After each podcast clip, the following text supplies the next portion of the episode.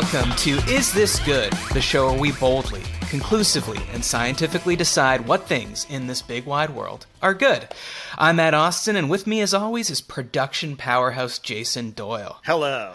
Hi, JD. Thanks for coming. And today's guest is the former senior film and culture writer at Uproxx. You can currently read him in GQ and his brand new Substack called The Content Report. You can also hear him review movies on the Film Drunk Frotcast and listen to him recap every episode of The Wire on Pod Yourself The Wire. If you're a Top Chef fan, you know he's the greatest nickname giver in the game.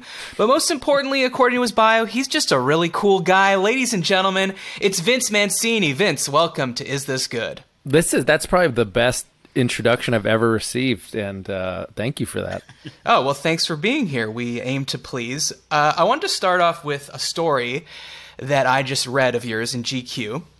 Uh, I'm going to set it up. So, ostensibly, it's about a 33 year old software engineer at Uber named, and I hope I'm pronouncing this right, Vijay Hanumantha Raju, who decides to compete in his first Brazilian Jiu Jitsu tournament in Woodside, California. Gets to the tournament, his first match, he draws his opponent named Mark Elliott. So, can you take it from there and what happened to this poor gentleman? Yeah, Mark Elliott. Well, that turned out to be someone using their middle name. Uh, it was actually Mark Zuckerberg, the uh, Facebook founder. Um, originally, when I wrote that story, I, I, I made a reference to Friends. I don't know if you remember back when Jon Favreau was playing Monica's boyfriend. Uh, Pete Becker, I think was his name, and he was like a computer magnate. And then uh, she thinks he's about to pr- propose, but he actually uh, Oh, says, yeah, "I'm yeah, going to yeah. become the ultimate fighting champion." And there's like a whole, uh, yeah, there's a whole, She sees the, the line item for like a ring on his credit card, but A it's ring like an designer. octagon. yeah, yeah. It was a ring designer. It was actually some guy designing him an octa- octagon. Uh, so yeah, like Mark Zuckerberg is like living out the real life version of that. Apparently, like he started doing jujitsu and it got really. There was one uh, UFC card last year where like he rented out the entire arena and they made it like a private event for him. So yeah, so then this was also Mark Zuckerberg's first jiu-jitsu tournament, uh, and this uh, poor software ener- engineer from Uber uh, ended up yeah in a match with Mark Zuckerberg, which he didn't realize until like two minutes before the match. And what might surprise people is Mark Zuckerberg is good at Brazilian Jiu Jitsu. Yeah, I mean he won the match. I mean like so I feel like there's a big asterisk there cuz uh the the guy that he was uh going against VJ, he he got disqualified. It was actually it turned out to be a uh, like best of 3 kind of deal and he got disqualified VJ did in the first uh, round for like trying uh, a leg reap, which is like a legal setup for a leg lock. So he got DQ'd in the first round. Second round, he dominated eight to zero. Uh, so then it was one one, and then in the third round, where they're both tired, uh, you know, he ended up losing in like the last one or two minutes on points. So yeah, he ended up losing, which, I mean, for most people would be like a, a harsh blow. I think losing to Mark Zuckerberg, but he's also a software engineer, so hopefully it's like a career, a path to career advancement as well. Um, so, judging from the way you're talking, do you participate in Brazilian Jiu Jitsu yourself? I do, yeah, and and I did it in the Bay Area also for like you know eight nine years or something like that. So there was very much uh, wow that could have been me at some point. Okay, so yeah, I have to ask could you beat Mark Zuckerberg at Brazilian Jiu Jitsu? I mean, I have like about fifty pounds and four belts on him, so I would I would hope so. But Oh, uh, damn. Okay, so you're you're legit at this. I mean, listen, I'm not saying I'm great, but I I've been doing it a lot longer than he has, which should which should count for something.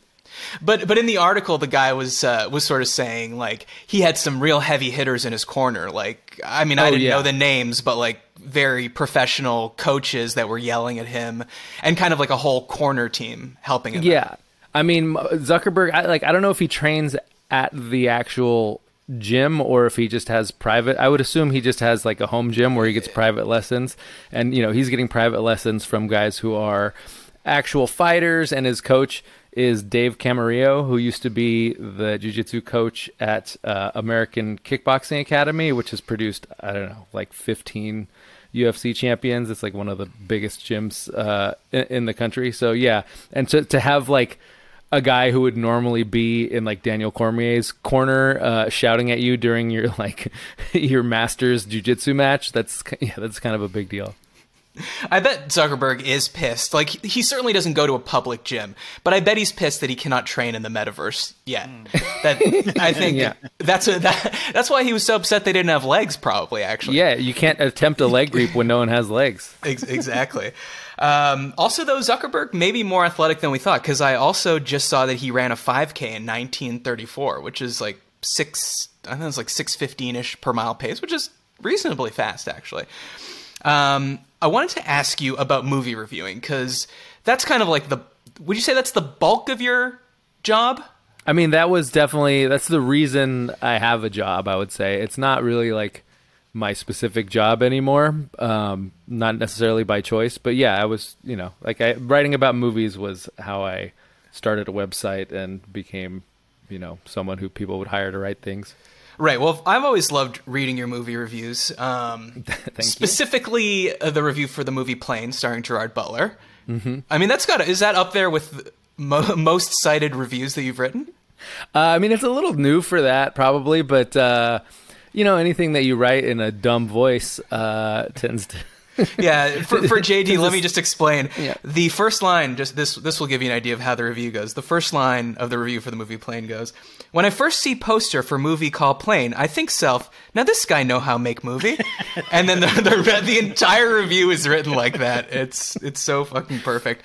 Um, I actually have some questions about like the actual mechanics of reviewing movies. Because I don't I don't know exactly how old you are, but as a child of like the early '80s and JD a little earlier than that, like movie reviewer was an actual fucking cool job, and there were people like, you know.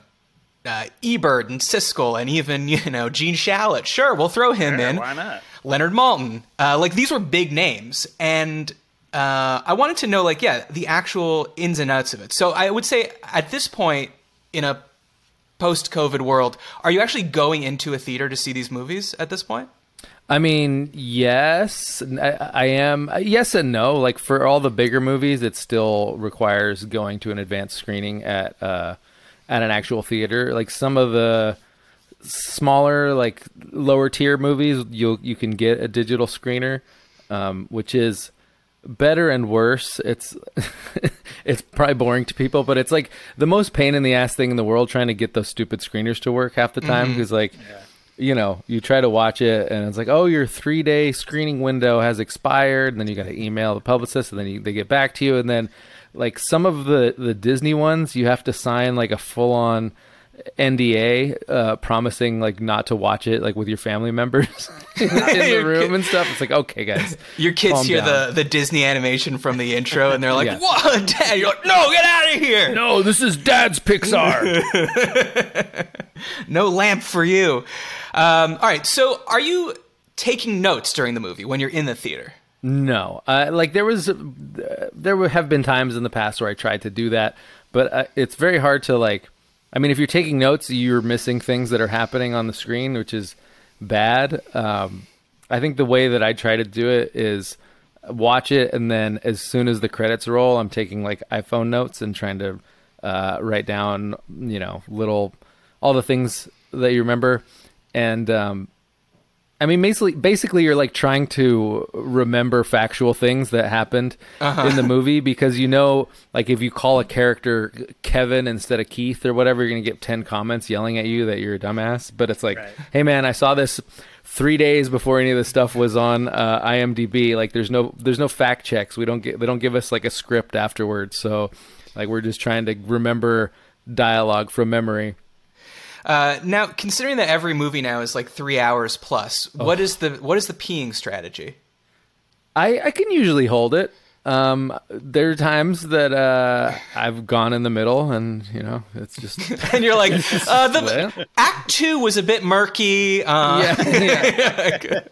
I mean, I feel like the old school thing was to, you know, not say stuff, like not admit things like that, or you know, to try and you know cultivate this artificial picture of uh, professionalism. But I've always kind of been of the opinion that like I'm just gonna honestly say what the experience was like and what happened. Like maybe I missed something because someone in the theater got up to go to the bathroom and walked in front of me, or there was like a commotion. Like it happens, and like I, I don't think there's any reason to try and hide that kind of stuff. But that's just where I'm come from. Um, so JD and I are not movie reviewers, but uh, JD hosts, or sorry, produces a basketball podcast called No Dunks. And during the pandemic, when things were slow, uh, they decided to recap and watch all the Fast and Furious movies. And I was on a couple of the shows. You know, we're talking about them, reviewing them. We're doing Fast X coming up. Mm-hmm. Uh, so Fast ten, ha- please. well, which is is it? Fast Ten? It's Fast Ten, yeah. Oh, is it? Okay, okay. Oh, that's good to know. That's good. gonna To, that okay. JD. JD. First note for. I mean, I'm not proud of myself for knowing that, but yeah. Okay, because I know a lot of people were saying Fast 10, like Fast 10 your seatbelts, but then I thought that they named it Fast X specifically so people would not be saying that. But Supposedly, I can't remember if they talked to the actual director or just like someone who was in the movie, but supposedly Fast 10 was like intended, but also if you're going to do that, wouldn't you call it Fast 10 and then colon like your seatbelts? Yeah. Uh, We had a Fiero go to space in the last movie. I don't think we're trying to pretend that this isn't silly at this point. Like, just go with it. uh, exactly. So now that we have a professional movie reviewer on the podcast, give us a little crib sheet. Where do you feel like this movie ranks amongst the other incredibly high points of this franchise? Yeah, uh, I have also watched all of the Fast and Furious movies in order to rank them at some point. I think it was like after the last one came out. I think there's like three clear, like better ones, which are like to me seven is easily the high water mark, followed by like five, and then maybe six, and then Tokyo Drift's like you know better than you'd think. Yeah. Um, this one is definitely down by like Furious. Eight. I, I would say this is one of the worst ones. Pretty, Oh, sick. All right, cool. I haven't seen it. Can't wait to see it. I mean, I don't know. It's like at this point there there's nowhere to go that is ridiculous in a silly way or like a fun way anymore because it's kind of already been done. Mm-hmm. And they didn't hire a director who's like great at, you know, doing absurdist fun things. They kind of Right. just hired like a I don't know, a bit of a mediocre director. I don't know how to say it, say it any other way than that. So it's kind of like Transporter 2 guy. yeah. like there's a couple of stunts that like on paper sound like they would have been really fun and cool and there's maybe one or two that actually hit that in the movie, but for the most part it's like taking stuff that should be silly and fun and kind of going through the motions. I had one more question about uh, the podcast that you're doing. So, as I said off the top, you're doing Pod Yourself the Wire. If, if people are thinking that sounds like an odd name, well, the Mm-hmm. like first one was title. Pod Yourself a Gun, uh, a Sopranos rewatch.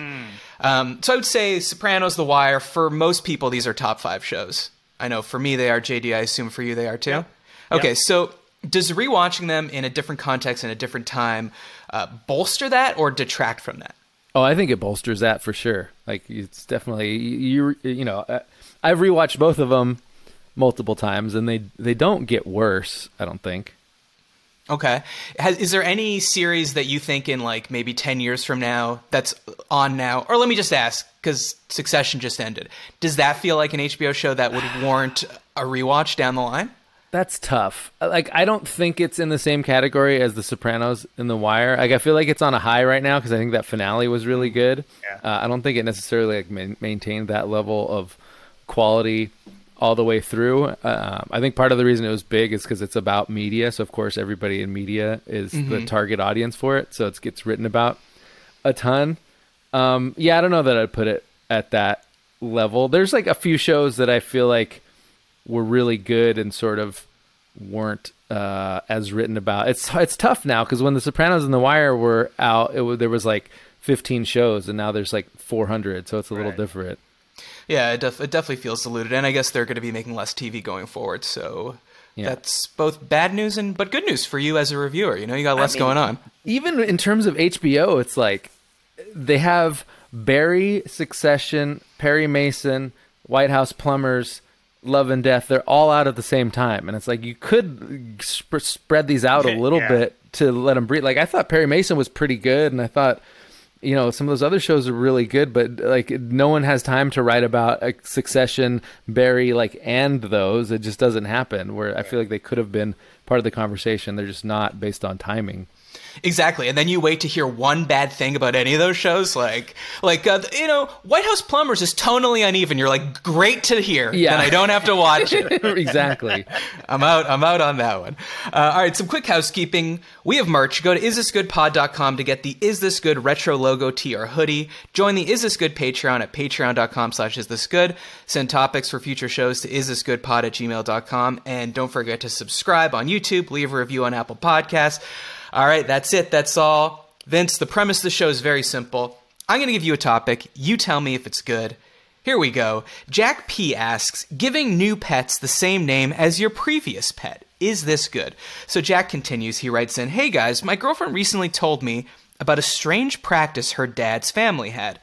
Whenever their dog died, they would get the same breed of dog and give it the exact same name Kim. It kind of gives me the heebie jeebies. Where do you stand on replacing pets and giving them the same name? Cheers, boys. That's Jack from London, UK. So, Vince, I'll give you the first crack at it. I, I peeped you on Instagram. I saw that you're a dog owner. uh, what do you think about giving uh, new pets the same name as the previous pet? I think it's bad. I mean, I get it if you know you have like Alzheimer's or something. You don't want to try to remember more names. but then, do you know it's? Do you even know it's a new pet at that yeah, point? That's a good point. Yeah, yeah. It's for it's more for grandma than for you. Uh, I don't even like when people give their animals like cutesy food names. Like I feel like you need to respect that dog and not name it like biscuits or whatever. Like give them a, give them a real name.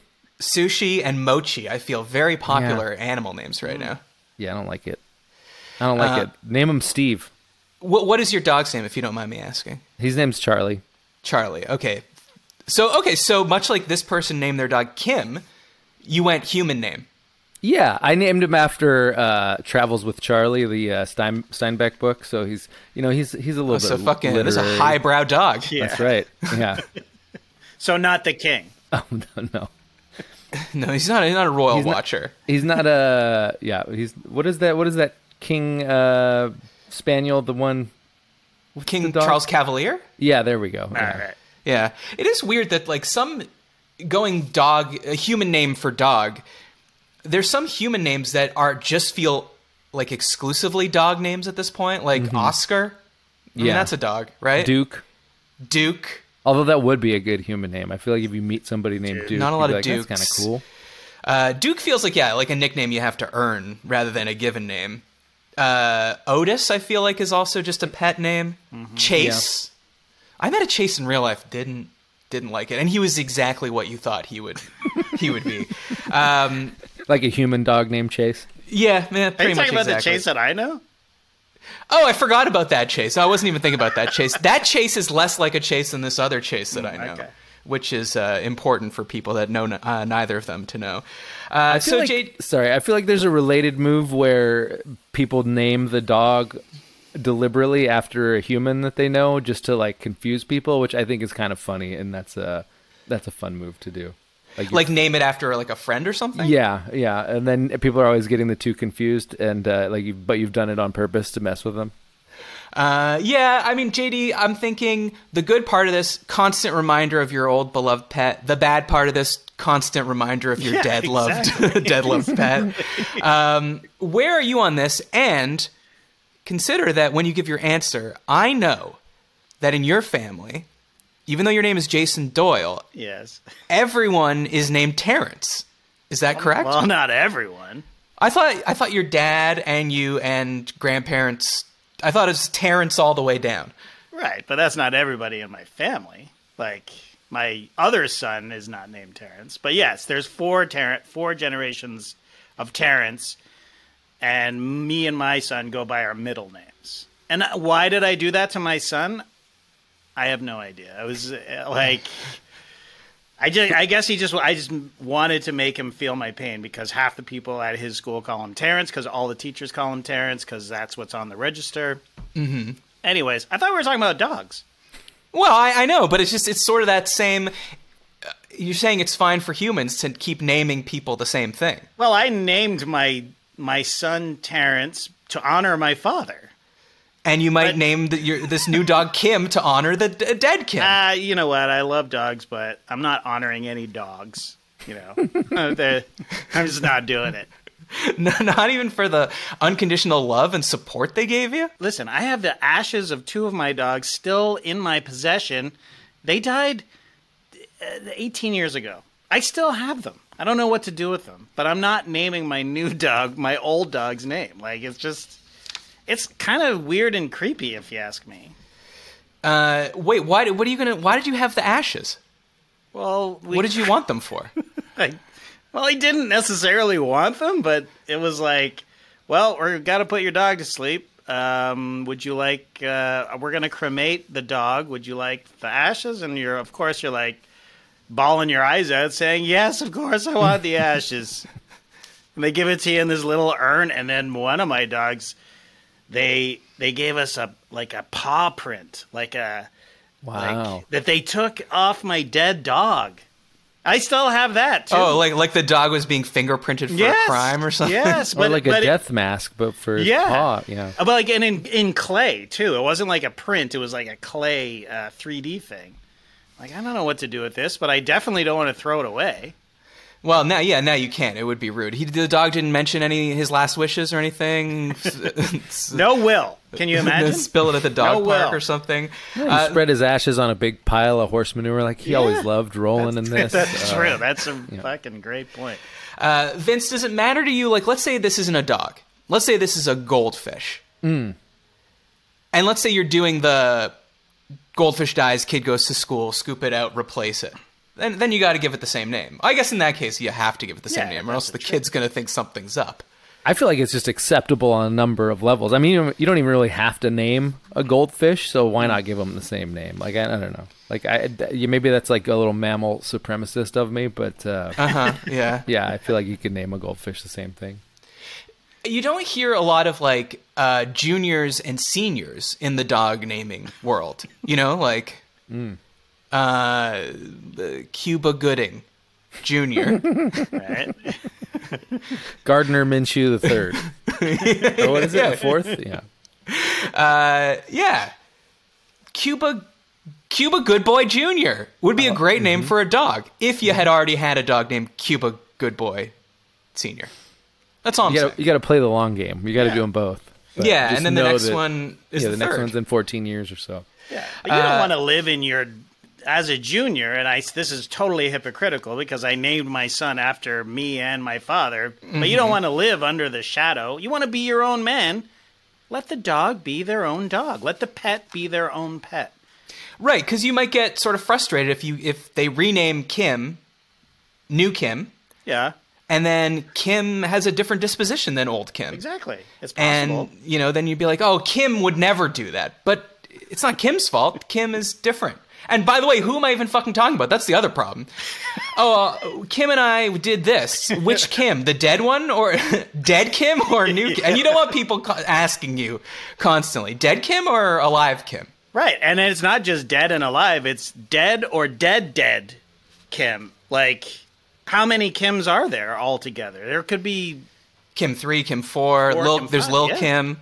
Uh, so Vince, we uh, we poll people on Twitter before the show just to see where the pulse of the people's at, and this is one of the biggest landslides. So I'm going to try to ask questions where people might agree, people might disagree, but people fucking hated this question. Ninety four percent of people say giving new pets the same name as your previous pet is not good. okay.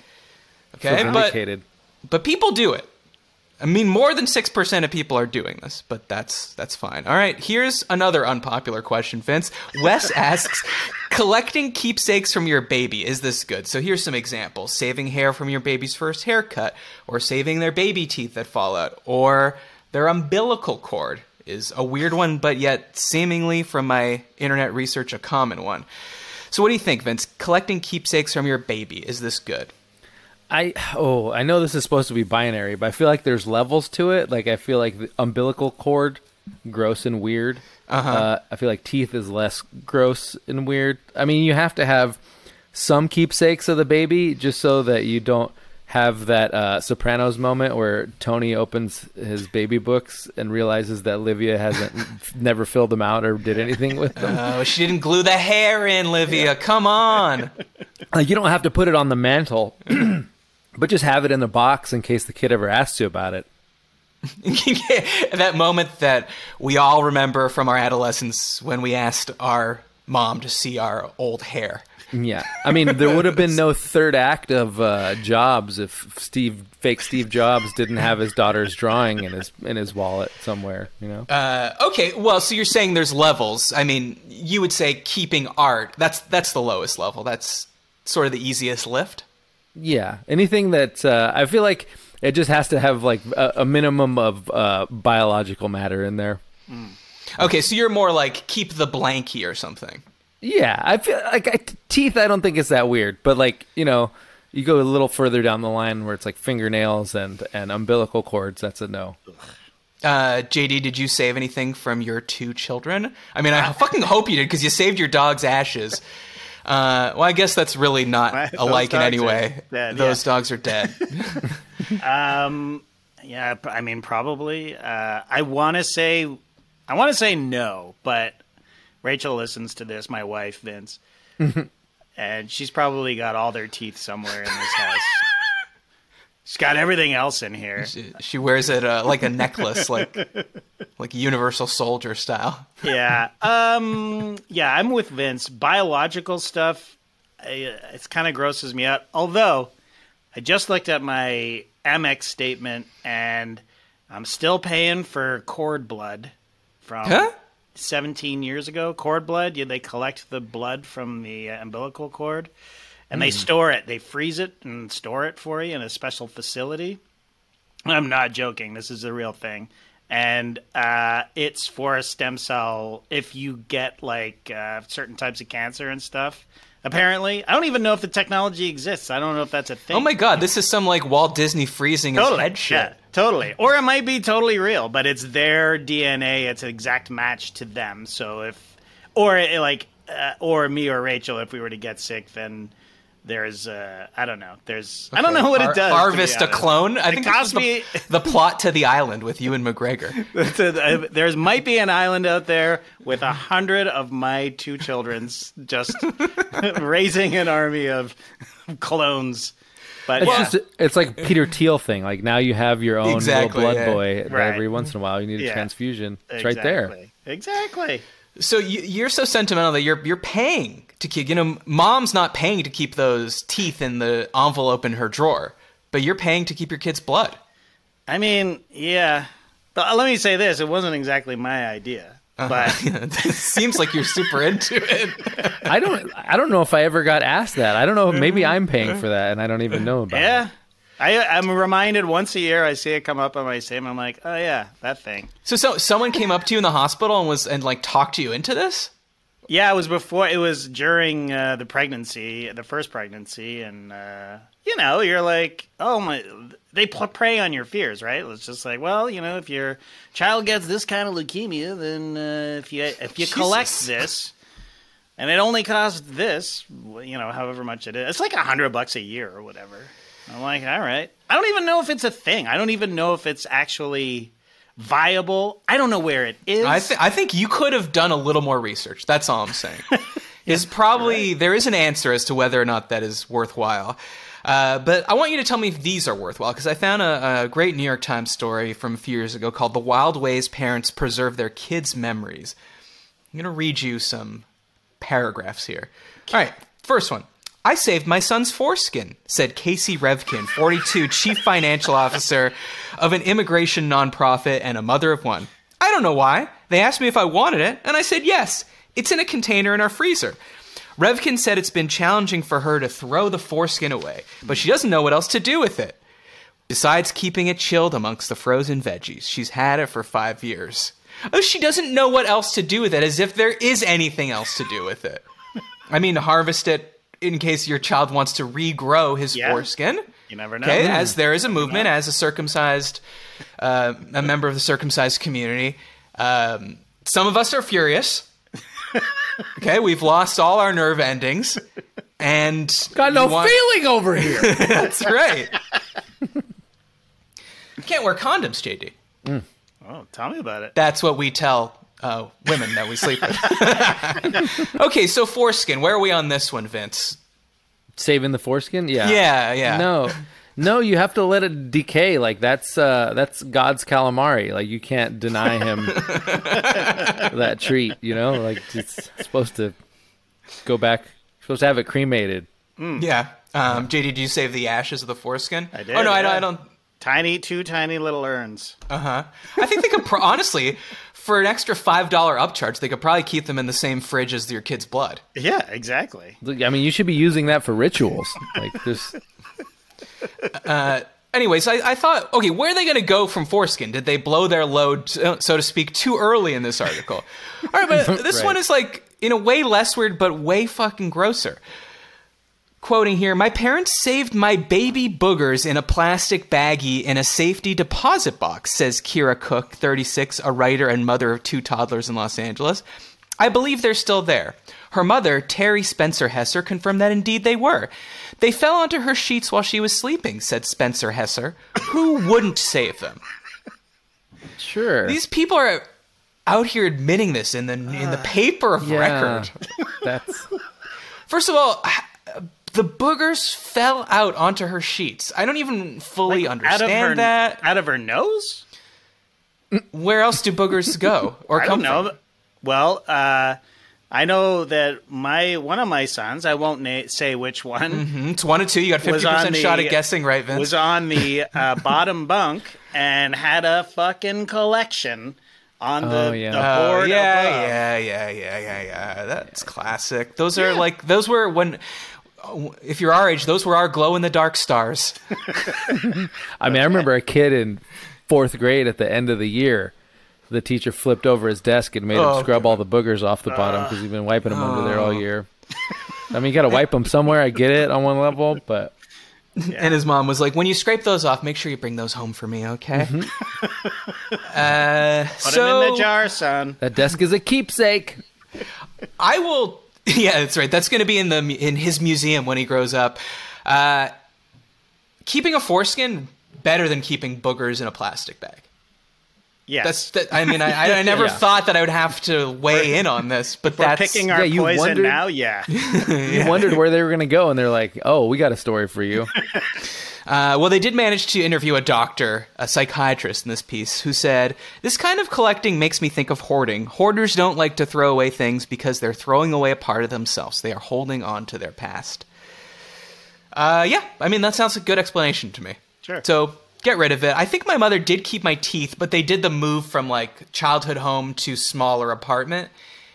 And I think that that shit might have gone. Wow. Though, Vince, do you keep anything of your own? Like, not weird Hmm. shit, uh, but like, I don't like baseball cards, old love letters, essays you once wrote in high school. Yeah, I mean, I'm a pack rat in that way. Like, I do have those tendencies, but I don't think, yeah, but it doesn't extend to, like I said, any uh, biological matter. But definitely, I have like a box of old writings that I just like, ah, I'm just gonna leave that there. I'm just gonna keep that for no reason, just to have it. Um, well, yeah, I don't know. Eventually, you could probably feed them into some AI, create the the Vince style, and people could buy it. I mean, I feel like when you're trying to remember, like if you're trying to write about things that have happened to you, like it does hel- help to have like a weird little artifact to remind you of a thing. For sure. Uh, well, people hated this one a little less. They 74% of people said collecting keepsakes from your baby is not good. I mean, if you put it specifically about boogers and foreskin, I feel like that number Yeah. goes up to 99. Yeah. Yeah, I didn't say specifically. I mean, the examples I gave were hair and umbilical cord. Uh, and what was the other example I gave off the top? Oh, baby teeth. Yeah. I mean, those are pretty classics. I do think that a lot of people do it. And frankly, I saw on the internet people were like taking the umbilical cord and fashioning it into a heart and framing it. Okay, like, I mean, loving mother or fucking serial killer. Uh, And honestly, the probably the difference between like like collects teeth, okay? Well, you know, it could be either, but displaying them is probably the difference between Right. loving mother and serial killer, right? So as soon as you take those things out of a drawer and make them into some craft, it's. I mean, there there were people in the article. There was a trend on Etsy where you would send in your breast milk, and this woman would mix it with re- resin and turn it into pendants for earrings and bracelets. This woman bought one for sixty dollars. Seems like it should be more expensive. Anyways, seventy-four percent of people say do not fashion your breast milk into earrings and pendants. uh, but that's that's just me. I wanted to take a moment to talk about my new favorite sports game, Stakes. Here's the problem. You're watching the NBA playoffs, you want to feel like you have some more skin in the game, you want to feel like you have something more on the line, but you don't want to lose money. That's where stakes come in. Predict sports for free and play against a community of thousands of other fans to prove you know sports and build your sports reputation. With stakes, you can compete against other sports enthusiasts by predicting daily questions and climbing the ranks to earn rewards, all without risking your bankroll. It's free to play, and the more accurate your predictions, the more you win. Here's how to do it. If you're in Canada or the US, open your phone, go to playwithstakes.com slash is this good to download stakes and start your journey to becoming a sports god. playwithstakes.com slash is this good. All right, Vince, it's time for the Is This Good segment where everything's bad. It's time to pick your poison. So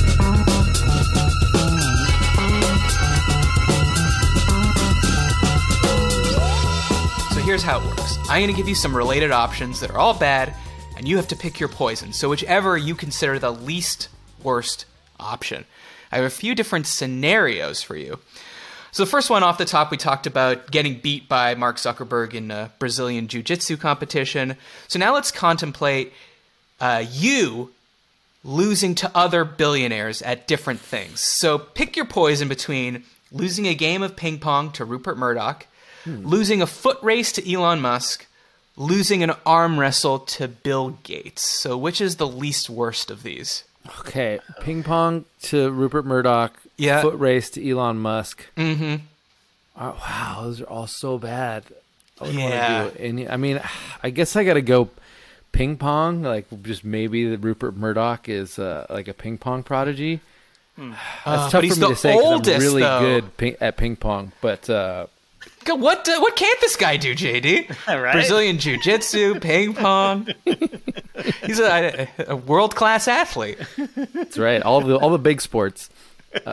He's, I he seems feel to maybe have a treadmill behind him in his room there, Mm, that's yeah, it's a stairmaster. No big deal. and and I don't see any clothing hanging off of it, JD. I think he actually uses it. Amazing. I feel like I have to go ping pong just because that's the least like physically demanding of the three, and I Mm. and I feel like I wouldn't, you know, I I I would feel more more okay with getting out skilled by a billionaire than I would them being more uh, like physically spry than me. Yeah, Oh, that's, okay, that's easily the one. I mean, See, I get my ass handed to me by 75 year olds on the pickleball court like every week. So, you know. Yeah, maybe just maybe Rupert Murdoch does like a lot of practicing ping pong. Yeah, exactly. yeah, he's got. It's too bad that there's not one single famous ping pong player that I know, so that I can make a reference here. Um, uh, yeah, Who- Forrest Gump, yeah. Vince, who's the most famous ping pong player you can name? I yeah, I literally Forrest Gump, only like- one that I can think of as well. There's no one else that I know of.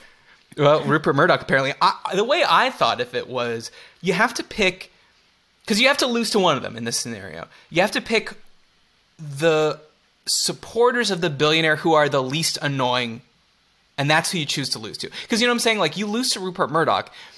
People that support and love Rupert Murdoch are fucking some of the craziest people we have in this world, and they might turn it into like. Vince Mancini, liberal cuck, loses to strong-armed, uh, free market thinker Yeah. Rupert Murdoch, and that might hurt more than like, I don't know, losing to Bill Gates. I just feel like if I was losing to Bill Gates uh, at arm wrestling or Elon Musk at a foot race, like if I ever felt like I was in danger of either of those things, I would have to like just tackle them and like bite an ear off and get DQ'd to sort of save my to save my Oh, honor. Okay, yeah, yeah, yeah. Like Mike, well, Michael Johnson came up lame in that sprint against. Uh, was it Donovan Bailey? We're both Canadian. That's why this is important to us. But yet I don't. Yet I don't remember quite what what happened in that. All I know is he was a pussy. He saw he was losing and he Yeah. came up limp. Uh, all right, next question. these are some movie reviewing situations. I'm not sure you'll think any of these are particularly bad, but I was curious about them. So, option one reviewing a universally beloved movie that you hated. Okay, so now you might get people yelling at you, telling you you have no taste. Reviewing a mediocre movie that no one cares about. So, and the, the bad part about this one is you're putting effort into a movie that you don't really care that much about, and no one's really going to read it or have a strong opinion about it. Or negatively reviewing a movie with a large vocal and rabid fan base.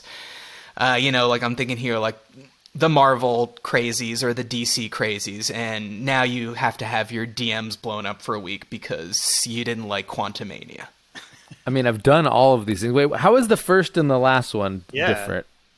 Well, the first one, it, like, because I would say, like, Quantumania, not a universally beloved movie, not a movie ah, that people think is good. So people aren't necessarily calling your your taste into question. They're just they're just angry at you because they're crazy people. Whereas in the first one, like, I don't know, it's um, you know, like for instance, if you had to negatively review everything everywhere all at once, people would tell you, "Why do you even have this job?" Mm-hmm. Uh, and then again, the middle one is just sad because no one really cares to read the review. I mean, who? I feel like I picked the mediocre one just because I'm going to get the least amount of flack for it. But like, I mean, these are all things that have hundred percent. Yeah. So which one is I've the already worst? You've done. done them all. Which one is the worst? Yeah, you've done them all. Okay. Uh, which one is the worst? Probably the vocal fan. But I don't know. It's kind because uh, it's it's yeah. It, it was weird when uh, one of Ben Shapiro's fans like tracked down my phone number to like leave me an angry voicemail about uh, whatever dumb movie that he produced that I negatively reviewed. But part of that was kind of fun. Right. Uh, Yeah, it's- exactly. It's, weird, and thinking that you're gonna get. It's it's weird thinking that you're gonna get like a death threat for uh you know expressing a, an asinine opinion about an asinine movie, but uh, I don't know. There's a there's a story there at least I guess. Uh, I, I hate to put you on the spot, but if you can think of one, is there like a universally beloved movie that you had to take a stand against? Oh, there's been a few. I mean, I got the most heat for my like mild negative review of Inside Out.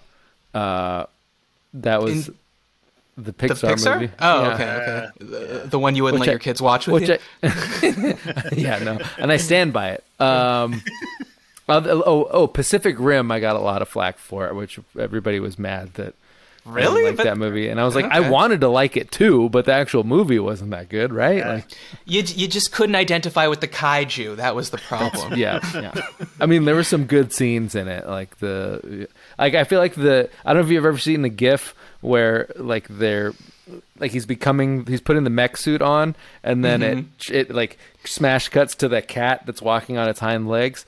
Uh, I feel like the that GIF, the fact that that movie gave us that GIF, like justifies that movie in hindsight. I'm, I'm just googling as you're talking because I'm trying to remember the guy. The main guy has one of the most insane names in movie history. Do you remember what it is? I know that uh, Idris Elba was like Striker Pentecost or something yes, like Stacker Pentecost. it's crazy. I think that's the one I'm thinking of. Stacker Pentecost. You can't name someone that. Anyways, uh, all right. So you're picking mediocre movies, so whatever. You know, no one's reading your review that you put time into, but at least no one's yelling at you. Um, all right. Third and final, pick your poison. You've already recapped The Sopranos and The Wire. Now I want you to choose between these lesser loved HBO shows to do a full episode by episode recap of. All right, your options are The Newsroom. He just made a disgusted face if you're only listening. I would say he made the correct face. He made the face everyone makes when you say the words It really is newsroom. the most detestable show. Sorry, go on. Uh, okay, second option, Entourage. Third option, Real Time with Bill Maher. so I'm picking the best, uh, the best of these. My- the best, the one you most want to recap. I mean, ooh. I feel like with both the newsroom and Entourage, there's like lots to talk about, even if I don't necessarily. I think I'm going Entourage just because it's got a little bit of uh it's got a bit of a time capsule quality. Like that came from an era when you could be the level of actor that uh whatever the E actor's name is and still be like a major character on an HBO. Show. Kevin Connolly? Yeah, Kevin Connolly. Like you could be the level of Kevin Connolly as an actor and still be a major character in an HBO show, which is just like not a thing anymore. And how is fucking Turtle still famous from like he's at like courtside at Knicks games? Like what? I don't understand. Uh, Jerry Ferrara. yeah, I don't, I don't. It's very weird how that show has a hold on people. Poison, like whose fame do you uh, resent the least of anyone in the in the Entourage cast? Fuck, great question. Okay, let's just do it. Let's do it quick. So you got uh, Ari, Yeah, You got Jeremy E. Piven. you got Vince, you got Drama, you got uh, Turtle, and uh, I mean, that, is that the big five Yeah, as they call them? Yeah, I mean, you want to do Lloyd, in- Yeah, Lloyd. Yeah. uh, Sloan, definitely Bobby Flay, bottom of my list. um, I mean, everyone hates Jeremy Piven for for correctly, I would say. Yeah, but he's also clearly the most ta- talented actor of that group. Like you can you can dislike him as a person, but of that group, I feel like he's head and shoulders above the rest, acting wise, at least. Yeah, but I think I think Vince seems like chill. Like he's hmm. he doesn't seem to be trading off the success of that show. Like he doesn't do anything anymore. Right? Like he's Yeah. probably like literally on a beach somewhere. But he's kind of always had that persona where it's just like this guy is like chill human oatmeal. Like I don't know why this guy has ever was ever a thing or was talked about and Yes, Anyway. a very generic, uh, a very generic choice to play the lead in Aquaman. Uh, so are- you're going with Entourage? I, th- I think that's the right choice. There's, yeah, to talk about definitely that's the most fun to talk about, I think. And I think Newsroom, I just, of course, had to rewatch the Osama, Osama bin Laden airplane scene of the Newsroom before we came on. Could barely get through it. Like, Yeah. I think it is the most awkward. It, sure, in a fun, funny way, but it is hard to get through. It is one of those things where it's kind of like when people started putting all those uh, good doctor clips uh, Oh, yes, online. yeah, it's yeah, one of those yeah, things that you watch and you're like, "This was on TV." like people let the let Recently, this- like recently, right? The Good Doctor. But I kind of feel like uh, the newsroom was kind of like that by the time it was airing. It was like by the time they actually aired, people were like, "Wow, somebody thought it was okay to put this on TV." That's insane. I know it's it is totally insane. So uh, Entourage, I think that is a fine choice. Uh, Vince, when people need help navigating, oh by the way, Vince, I just realized that yeah, same name. Same name. What are the chances? Who knew? Who knew? Uh, when people need help navigating life's biggest decisions, they seek Our Wise Counsel, and we deliver an airtight verdict. This part's for the Patreon sickos only, my pea hounds. To subscribe to Patreon, go to patreon.com slash is this good. You too can hear the full episode. It's time to settle this.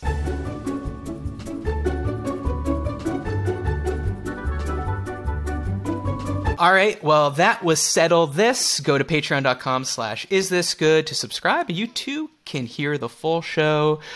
Or JD just dropped a very spicy old work story where he was very unprofessional. I was very disappointed in him. Still angry about it. And actually, now that I think about it, I thought you were going to tell a different story about when you got yelled at for doing something very similar. But uh, maybe we'll get to that on the next Patreon live stream. Uh, all right, Vince, there's only one very quick thing left to do, and that's play subjective trivia.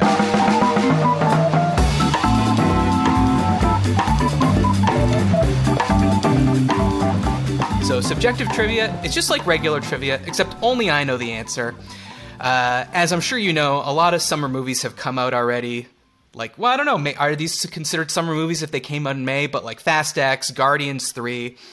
Uh, but my question for you today is which of these summer blockbusters that have not yet been released is going to be the best one? Okay, I'm ready. Here are your options The Flash, Mission Impossible, Dead Reckoning, Part 1, Indiana Jones and the Dial of Destiny, Transformers Rise of the Beast, or a movie I had not heard of till I looked up what summer blockbusters were coming out Gran Turismo. I guess about the video game we all once played. Yeah. It's actually about uh, a guy who is good at the video game being recruited to become like a real driver. Is it really?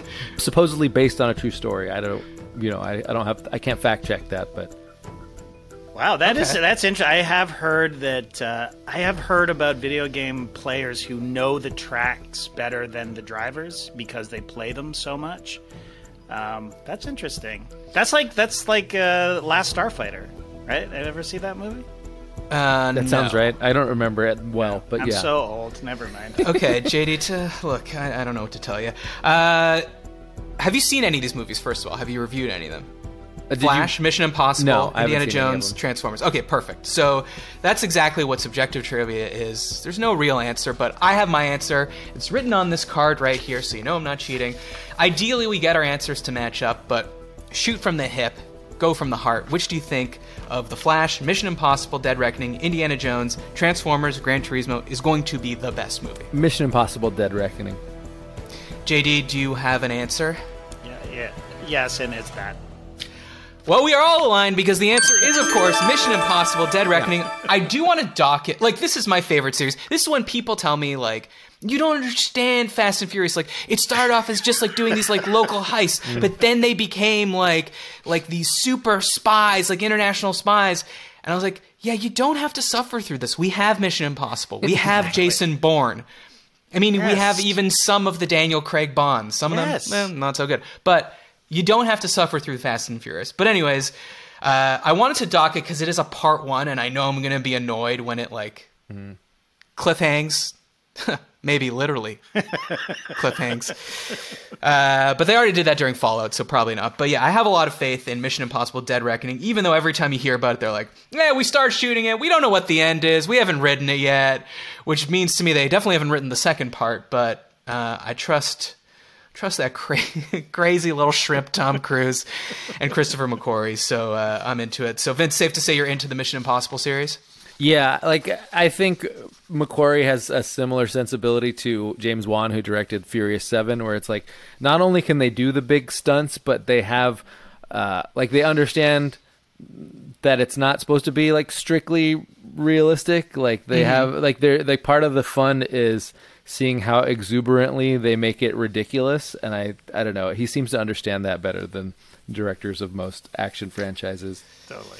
All right. Well, we eagerly await its release. Vince, uh, where can people find you? Uh, you can find me at uh, vincemancini.substack.com. Uh, like you mentioned, my podcasts. We had, you know, we got the Frotcast and Pod Yourself the Wire. Uh, you can find both of those at uh, patreon.com slash Frotcast. They're also both free on uh, iTunes. Um, and yeah, and then I have some articles uh, at GQ every now and then. Uh, perfect. And uh, you want to give a Top Chef prediction? We're seeing. We're saying this Oh, easily. before. Yeah, It's. Buddha. I mean, yeah, it's Buddha. Okay. As, as this is an obvious as question as Mission Impossible being the best summer movie, right? I mean, I, I don't know. Like I think Sarah has a puncher's chance. I think she's really good, but I like you know the way it's going. It's definitely Buddha. Old party mom, as you call her. Um, All right, check out, also check out Vince's Top Chef recaps because those are my go-to Top Chef recaps, and I love reading them. Uh, remember to check us out on Patreon at patreon.com slash is this good. Submit topics to is this good pod at gmail.com.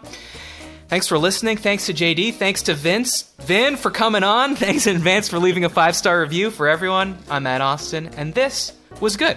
We'll see you next week.